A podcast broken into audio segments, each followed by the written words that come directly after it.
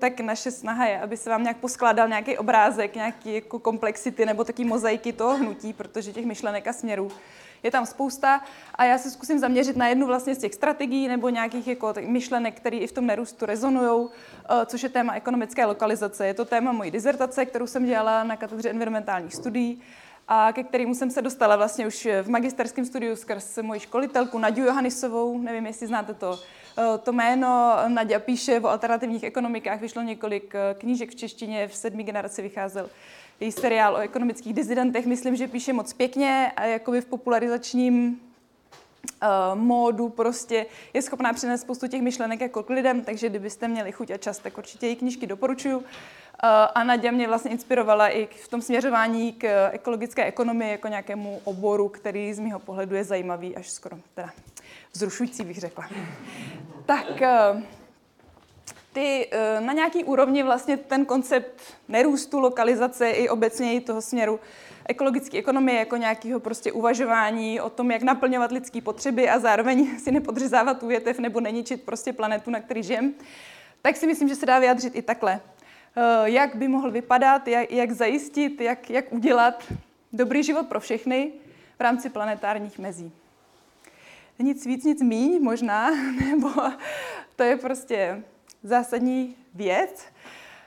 Eh, je tam teda jednak ta představa, že nějaký dobrý život jako může být. Eh, není to, jak už tady, až se tady snažili říct, nějaká snaha furt něco jako omezovat, škrtit, všem všechno zakázat. Je to snaha prostě fakt se autenticky ptát, co nám ten dobrý, spokojený, kvalitní život přináší a co naopak tak úplně ne, i když možná jako nás nějak ten systém se snaží o něčem přesvědčit nebo uh, nějaký představy máme.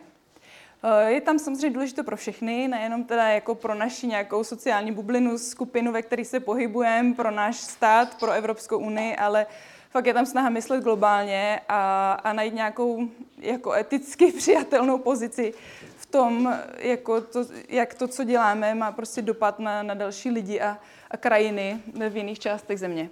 A pak samozřejmě je tam ta představa planetárních mezí, jakože teda není uh, není ten růst nekonečný možný na konečné planetě. Tak, eh, je otázka, jestli to může vypadat třeba takhle. uh, možná jo. Ten současný systém z mého pohledu je jako dobrý ve spoustě věcí, jo? tak třeba v tom, že fakt spoustu příjemných jako věcí, zážitků si můžeme dopřát, i z nich jako můžeme mít radost, já neříkám, že ne. Uh, co já chci jako ukázat, že prostě to má dvě tváře a je dobrý jako si jich být vědomý. Takže prostě to, co vidíte na tom prvním obrázku, má svůj odraz tady v tom druhém. To je uh, těžiště kobaltu, je největší těžiště kobaltu na světě, který se nachází v Kongu. A tam, jestli jste si všimli, ta slečna měla mobilní telefon v ruce, ale týká se to samozřejmě i toho počítače, ze kterého já to tady promítám.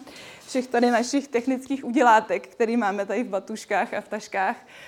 Eh, kobalt samozřejmě není jediný vzácný kov, který je potřeba, jak už tady zaznělo třeba do těch eh, baterií v automobilech.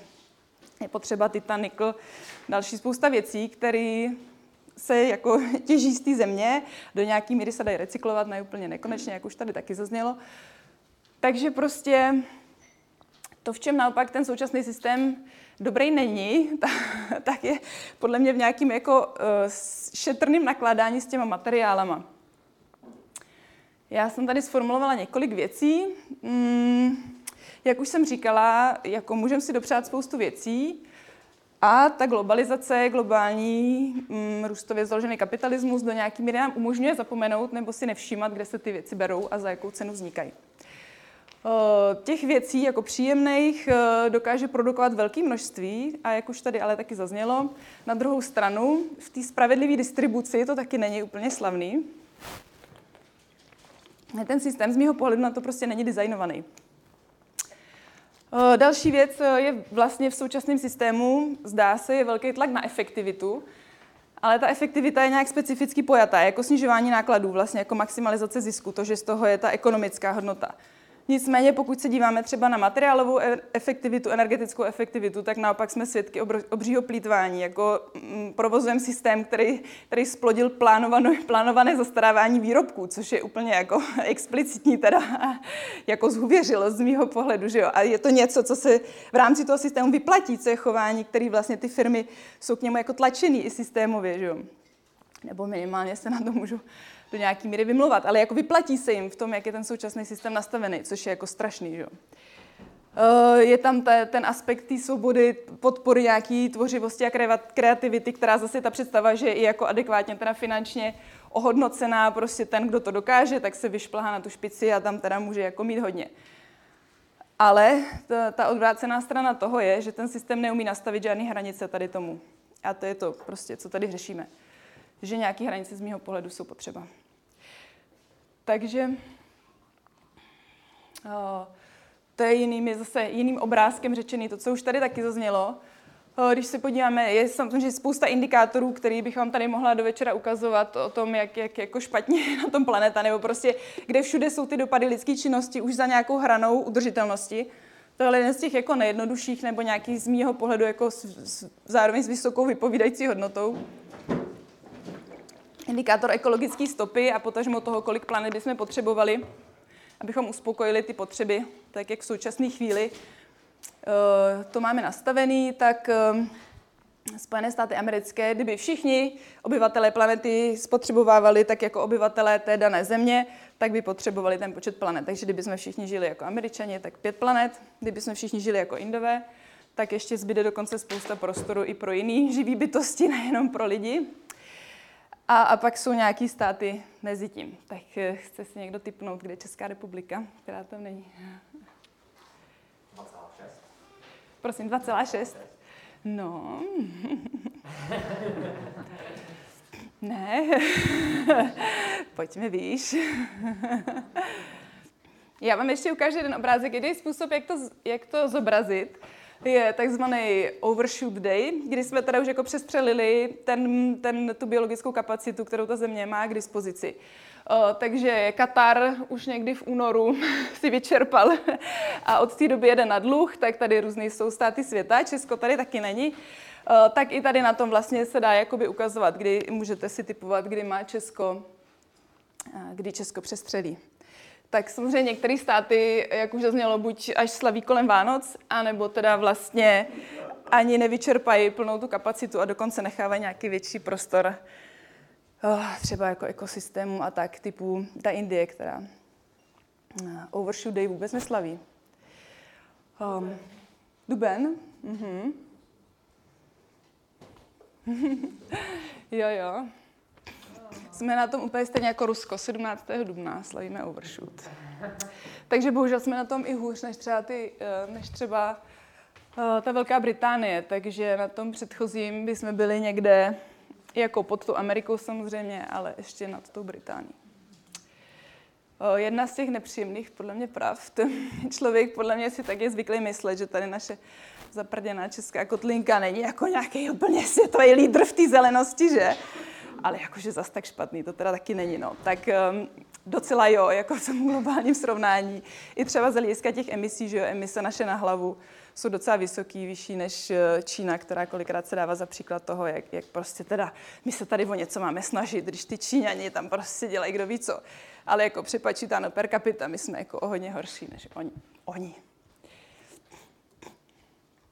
No, tak abych se vrátila k té původní otázce, tak tady těch nepříjemných informací asi nemůže být úplně nekonečně.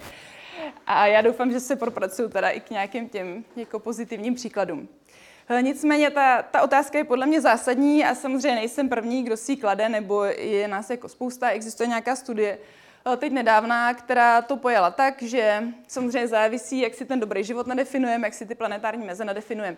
Takže ta studie, kterou já vám chci ukázat, eh, už tady až vlastně zmiňoval, já ji ukážu ještě vizuálně, vychází jednak z toho konceptu koblihy, který sám je založený na konceptu planetárních mezí, takže vymezení nějakých klíčových oblastí, typu cykly dusíku a, a fosforu, acidifikace oceánů, nějaký systémové věci, na který ta planetární homeostáza závisí a dívání se na to teda, který překračujeme a který ne.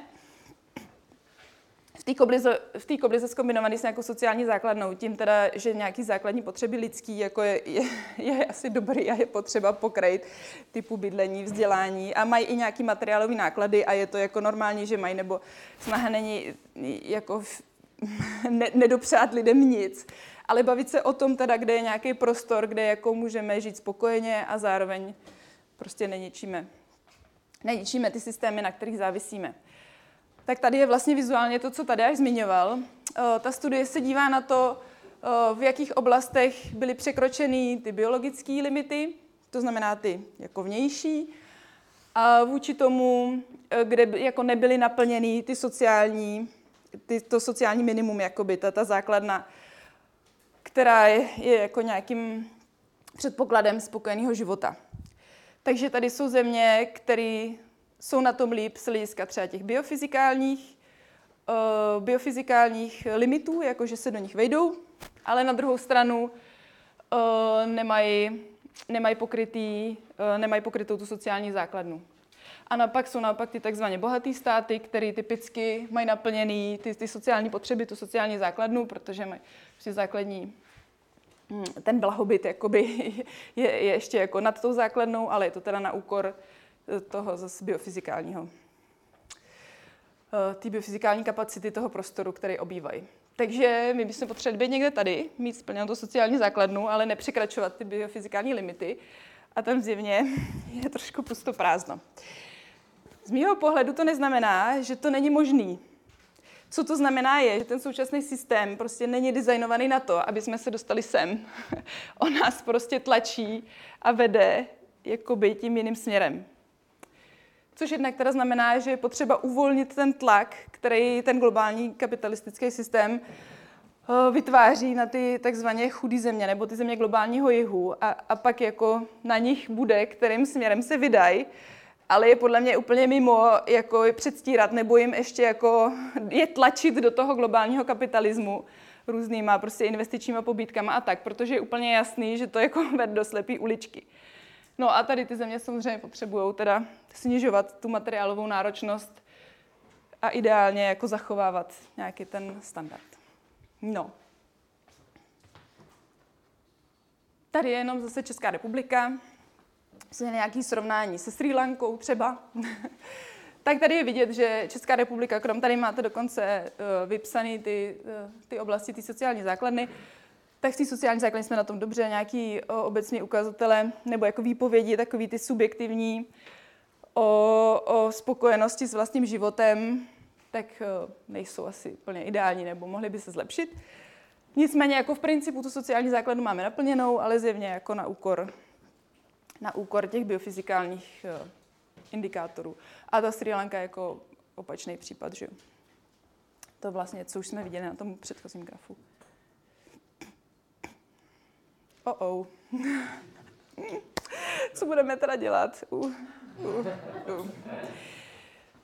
Tak z mýho pohledu prostě vlastně mě to líto, jo? ten nerůst fakt nezní nějak jako oh, jo, že to je jako strašně motivuje, já to chápu. Ale jak už tady říkal Tadáš, prostě z mýho pohledu to fakt pojmenovává nějaký jako klíčový problém, který máme a je potřeba před ním zavírat, jako přestat zavírat oči a, a jako začít přemýšlet, jak to teda fakt uděláme jinak. Takže z mého pohledu ta volba trochu je takováhle, to, to, to je parafráze na, na název nějaké knížky, myslím Petra Viktora. Jestli teda ten nerůst, jakoby nějaký pokles, eh, bude vynucený nějakou katastrofou, anebo se odhodláme a nějak se budeme snažit to designovat. Tady jenom z připomínka toho, ty nějaký základní jako definice. Jenom jsem teda chtěla říct, co už tam bylo napsané, tady až to úplně neřek nahlas, že nejde o to snižovat, snižovat, snižovat, snižovat, snižovat až kam. O, tak jak není možný podle mě nekonečný růst, tak není samozřejmě možný ani nekonečný pokles, protože bychom, jak si asi všichni pak umřeli, nebo by to byl nějaký konec. Takže je snaha najít teda, nebo prostě oscilovat kolem nějaký jako dlouhodobě udržitelné hladiny využívání těch materiálů a energií nebo energetických nosičů a najít nějakou prostě stabilizovanou míru využití těch ekosystémových služeb, to můžete říkat, nebo prostě těch planetárních zdrojů. Takže nějaká stabilizace, což zase není nějaké jako ustrnutí a umrtvení všeho, ale nějaká dynamická rovnováha, řekněme, nebo prostě hledání nějaký hladiny, která je dlouhodobě udržitelná a v rámci ní může docházet ke spoustě inovací, spoustě jako zajímavých věcí.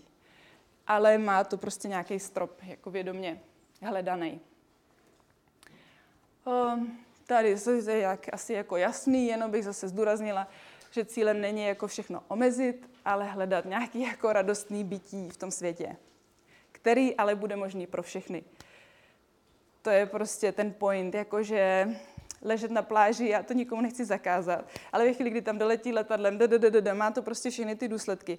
A já fakt nemám žádnou jako eticky ospravedlnitelnou pozici, ze které bych měla pocit, že to jako můžem dělat. Ve chvíli, kdy je úplně jasný, jaký to má dopady a že to prostě není možné pro všechny. Jako ve chvíli, kdy dělám věci, které vyžadují pět planet, tak podle mě prostě musím něco změnit já a ne se tvářit, že, že to má jako někdo vyřešit jiný.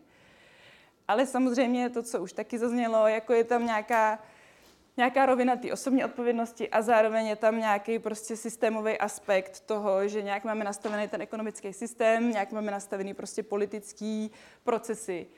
Takže nerůst se snaží nejenom jako a prostě um, nebo nemluví vlastně zase tak moc, to už je jakoby samozřejmost, že mám nějakou osobní odpovědnou spotřebu. Ale je potřeba mluvit o té systémové rovině, jak prostě přenastavit ty systémy tak, aby ty alternativy a ty řešení nebyly jenom někde, prostě ne, ne eh, ne, jako nepřežívali ne, vlastně navzdory tomu systému, ale aby byly to, co ten systém podporuje. A to je i můj jako základní point um, k té lokalizaci, jako nějaký z těch základních strategií nerůstu teda. Um, Úplně jednoduše teda ekonomická lokalizace jako nějaká místní produkce pro místní potřebu a pro místní spotřebu, ideálně. A zase není to snaha zakázat veškerý globální obchod, všechny kontakty, je to snaha o hledání nějaké rovnováhy. Z mého pohledu ten tlak na tu globalizaci a to jako přesvědčení, že je to hrozně efektivní, je jako přemrštěný, takže nejde o tu globalizaci jako úplně vymazat, ale nějak si jako uvědomovat, že některé věci je lepší dělat lokálně a některé zase hold jako mm, je lepší dělat globálně. Typicky řešit environmentální problémy typu klimatická změna, samozřejmě to má i ten lokální aspekt, ale nemá smysl se tvářit, že to jako lokálně tady někdo vyřešíme prostě v nějaké skupince, je potřeba prostě globální nějaká koordinace.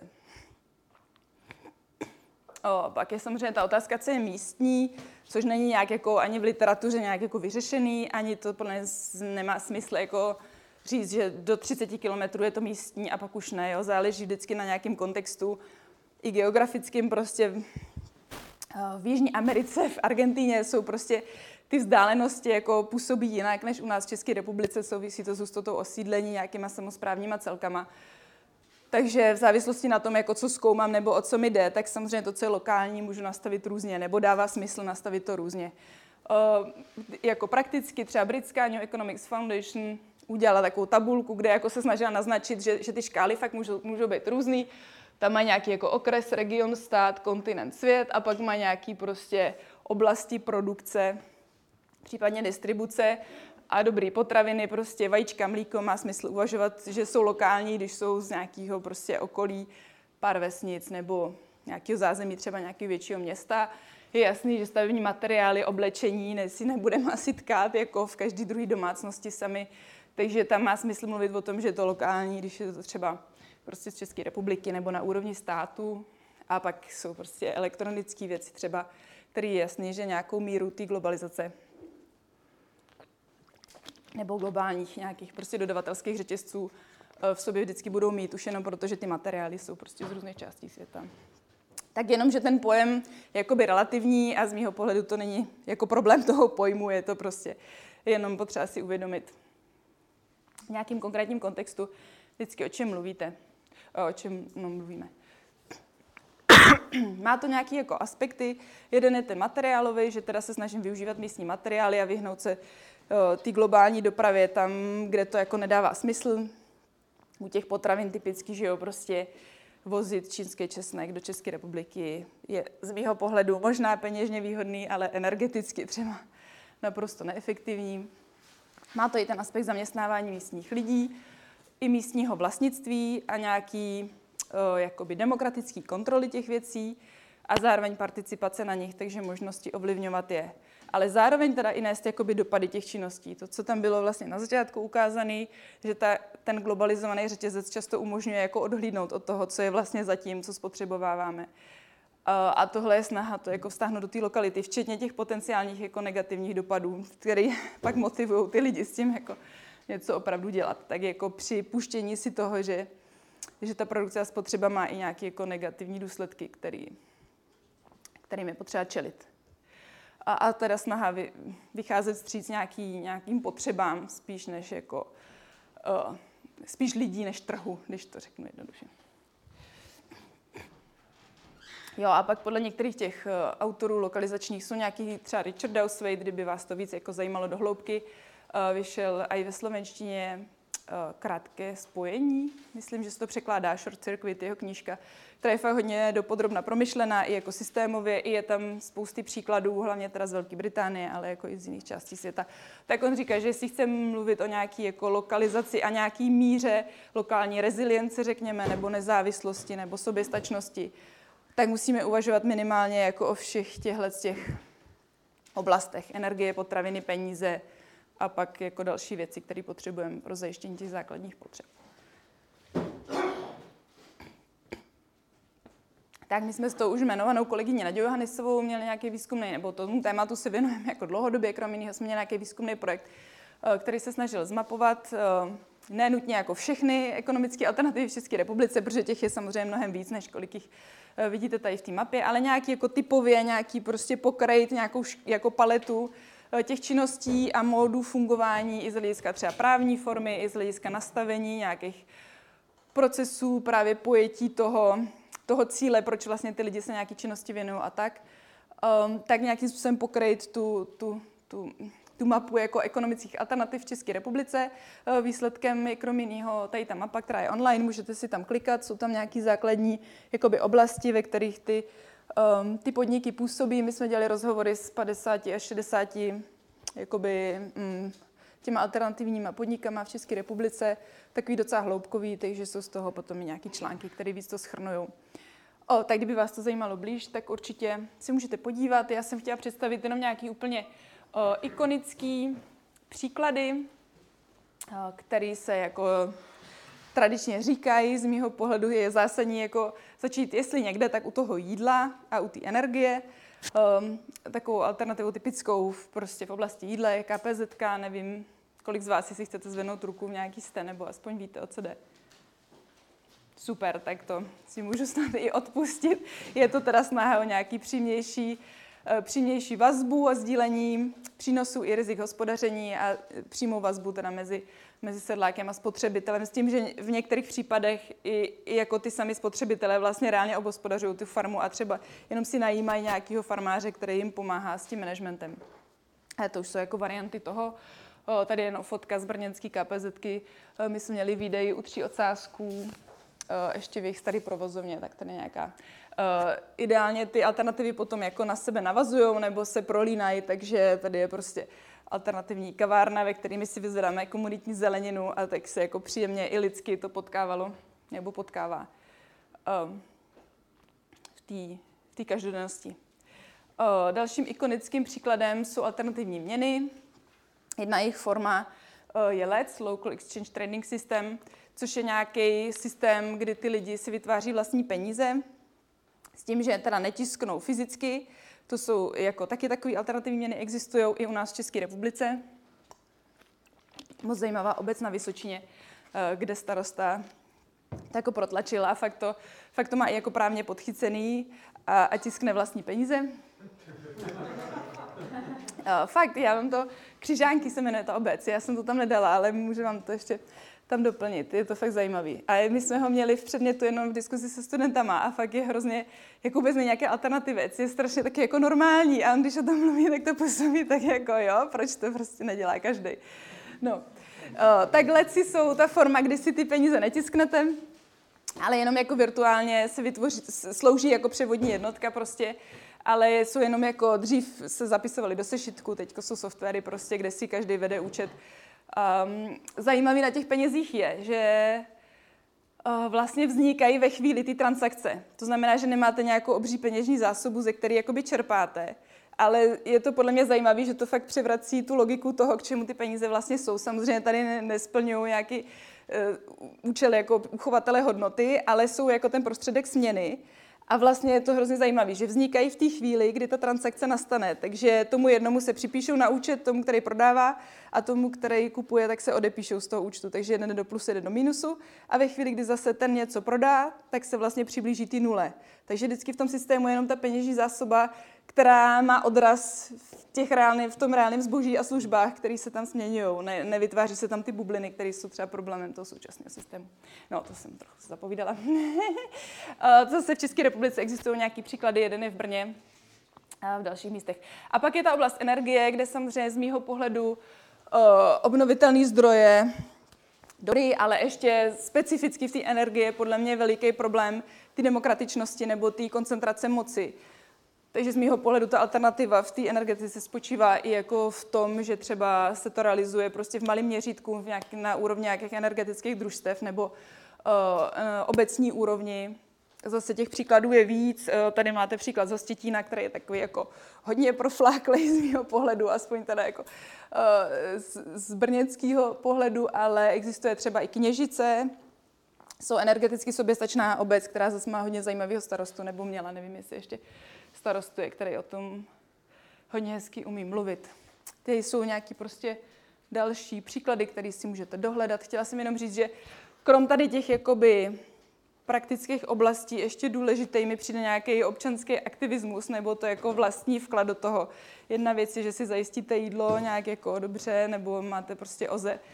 A pak ještě mi přijde důležité to, čemu jako věnujete ten svůj čas, což je otázka, kterou už tady až tady načal s tou prací kolik jí věnujeme nějakému jako tomu mainstreamovému systému, teda když to tak zjednoduším, a kolik toho svého času věnujeme ještě případně nějakému prostě aktivismu nebo jako budování něčeho, čemu věříme. Tak eh, to už asi nestihnu dopodrobna, jenom předpokládám, že třeba koncept sociálního podnikání jste už na ně narazili, nebo družstevnictví jako další celý, eh, celý jako balík prostě zajímavého přemýšlení o tom, jak můžou firmy a podniky fungovat.